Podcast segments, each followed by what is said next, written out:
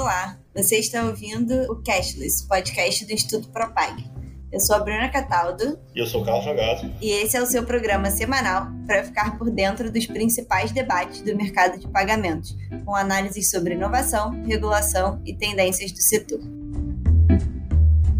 Olá, bem-vindos a mais um Cashless. Tudo bem, Ragazzo? Bom, Bruna. Tudo certo. Hoje a gente vai falar de CBDC, a gente, enfim, acompanhou esse debate desde o iníciozinho, quando ele começou a ficar quente. Mas no início, o foco ali era a China, países do Caribe, eram economias consideradas emergentes. E agora que o debate está meio que acelerando, está ganhando força, está avançando nos países desenvolvidos.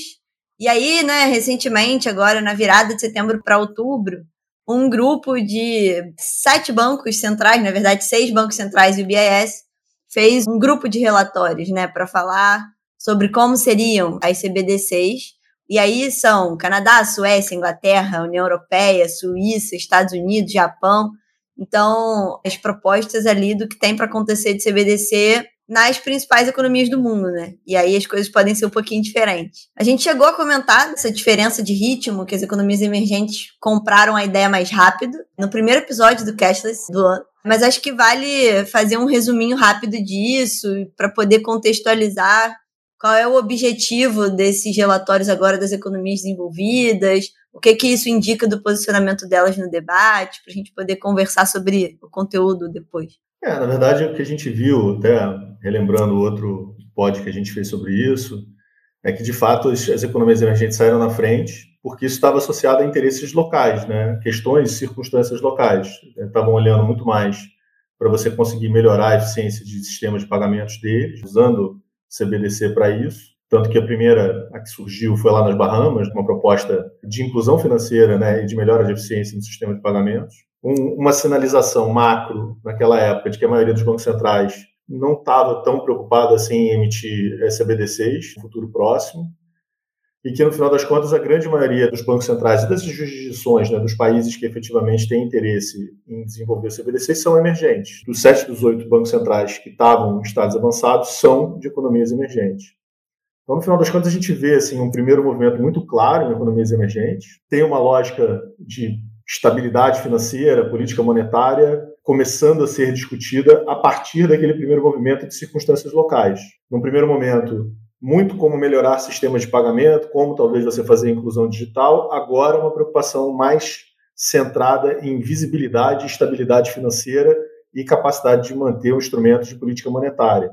Isso muito porque a CBDC agora está sendo vista como uma maneira de você evitar esse processo que eles estão chamando de dolarização digital, né? Você tem aí uma ideia mais estruturada, né? Numa ideia de você começar a fazer práticas de implementação do CBDC muito focado numa reação às stablecoins, que é algo que a gente tem discutido bastante aqui no canal.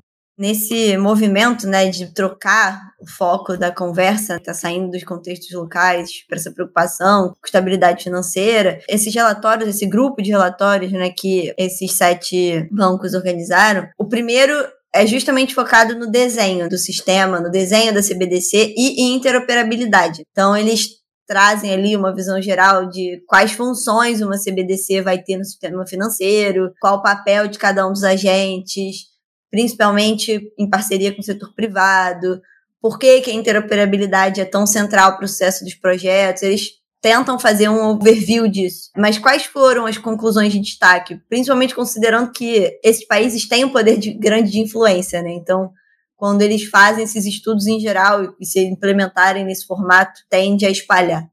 Bom, primeiro, eles reconheceram que interoperabilidade é um fator fundamental para fazer com que CBDC, de fato, possa ser utilizada, né? Porque ela precisa coexistir com outros sistemas de pagamento. Então, você precisa, de alguma maneira, criar algum regime que vai dar acessibilidade, vai garantir diversidade e resiliência desses sistemas de pagamento, todos eles interagindo entre si. Eles também reconhecem que tem várias formas de você alcançar essa interoperabilidade. Você pode, desde movimentos mais simples, de utilização de mensagens, até você conseguir, de fato, chegar a um movimento de interface técnica mesmo. E é óbvio que tudo isso não é simples, porque você está partindo de pressupostos onde você vai ter que dar não só esse acesso né, e o tratamento desses dados, mas também você tem que levar em consideração privacidade, que traz um outro perfil de desafio para a interoperabilidade, para você conseguir fazer com que os sistemas funcionem e, ao mesmo tempo, você consiga manter assim, os requisitos de privacidade com as novas normas de privacidade que estão sendo vigentes no mundo inteiro. E é óbvio que você está olhando para um sistema mais central, né, um algo que possa ser utilizado de maneira mais macro, é óbvio que o Banco Central poderia fazer toda a operação do CBDC, desde a emissão da moeda, da, das liquidações das operações, né, o contato com o consumidor.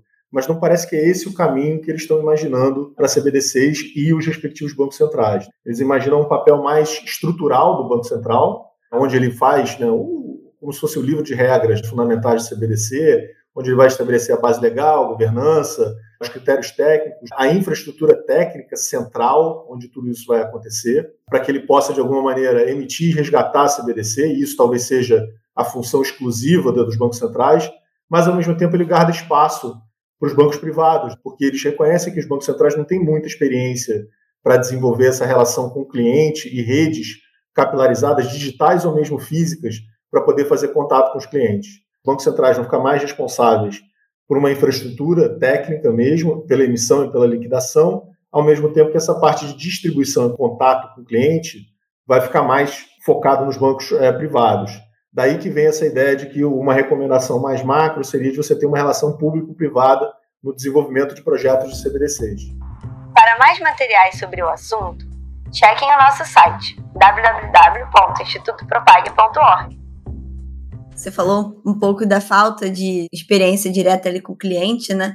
Uma coisa que é legal do grupo de relatórios é que o primeiro é focado nessa parte de desenho e infraestrutura, que é onde o próprio Banco Central, em geral, a ideia deles é que tenha mais gerência. O segundo relatório já é focado nos consumidores, né? nas necessidades dos usuários, na adesão ao projeto. E isso é uma coisa que a gente já vem falando nos outros episódios, em outros contextos também, de Pix, de Open Banking, que é que essas inovações financeiras em geral, quando você sai direto do dinheiro para elas, você acaba tendo uma adesão um pouco mais fácil. A gente está falando aqui de economias com mercados de pagamentos desenvolvidos, com vários tipos de instituições, cartão, pagamento instantâneo. Então, para eles, essas necessidades podem ser menos óbvias.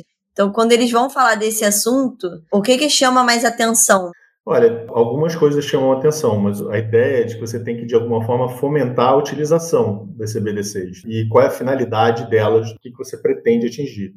Acho que aqui a gente volta um pouco para aquele medo das stablecoins. Quando você começa a ver as funcionalidades e as possibilidades e a facilidade que as stablecoins representam, você começa a imaginar que o, sistema de pagamento digital mais centralizado, que é a CBDC, precisa entregar vantagens e utilidades que o consumidor reconheçam como iguais ou superiores a que você vê nas criptomoedas.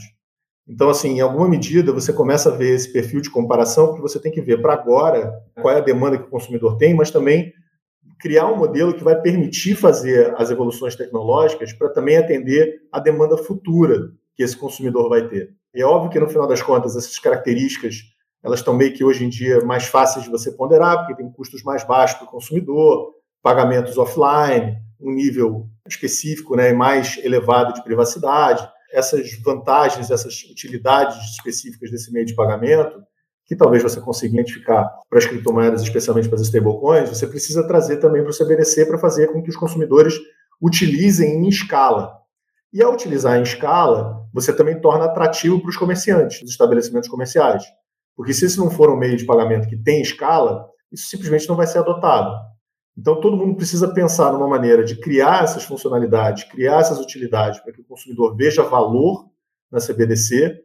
Consequentemente, sendo esse o mercado de dois lados, né, você vai ver se tornar mais atrativo para os estabelecimentos, que você vai precisar, tem, vai ter uma demanda para utilizar isso para varejo, para comércio de uma maneira geral. Tem várias formas de você poder estimular, né? A gente já viu isso em outros momentos aqui do POD. Você pode fazer pagamentos de benefícios sociais via CBDCs, você pode viabilizar pagamento de impostos, enfim, tem milhares de possibilidades que você pode gerar esse primeiro estímulo para você conseguir chegar em algum modelo de escala para poder fazer isso. Mas no limite, o que a gente viu também é o próprio Pix, né? Ele é um, modelo de pagamento, um sistema de pagamento, um meio de pagamento, que é superior ao TED. Por isso que teve para determinados perfis de pagamento.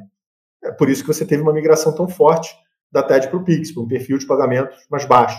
E ficou muito óbvio, né? Esse sistema era mais eficiente do que o anterior. A lógica da CBDC não vai ser muito diferente para que ela consiga ganhar escala. Sim, essa é uma discussão bem legal para esse perfil de país, né? Para os países com as economias mais envolvidas, justamente porque para eles conseguir desenvolver algo melhor do que uma estrutura que já está bem estabelecida, que já atende bem o cliente, é, é um desafio que acaba sendo maior do que o perfil de desafio que a gente vinha vendo para as economias emergentes. Então, é um tema específico que vai ser legal de acompanhar com esses países. E aí, o último relatório deles também tem a ver com o perfil de país, né? É mais focado nas consequências da implementação, instabilidade financeira, considerando a relevância deles para o sistema financeiro internacional, é um tema ainda mais relevante, porque o potencial de espalhar quando tem problema é maior. E aí, o que, que eles apontaram como possíveis impactos em instabilidade financeira deles adotarem CBDCs? Qual foi a conclusão da análise? Primeiro que, mais uma vez, eles estão voltando para olhar a pseudo-ameaça que as stablecoins representam e o risco de fragmentação que você poderia ter decorrente de uma fuga de ativos para esses perfis de moedas. Então, eles olharam para isso e falaram, bom, vou colocar o CBDC. Quais são os riscos do CBDC como forma de tentar endereçar esses riscos dos stablecoins.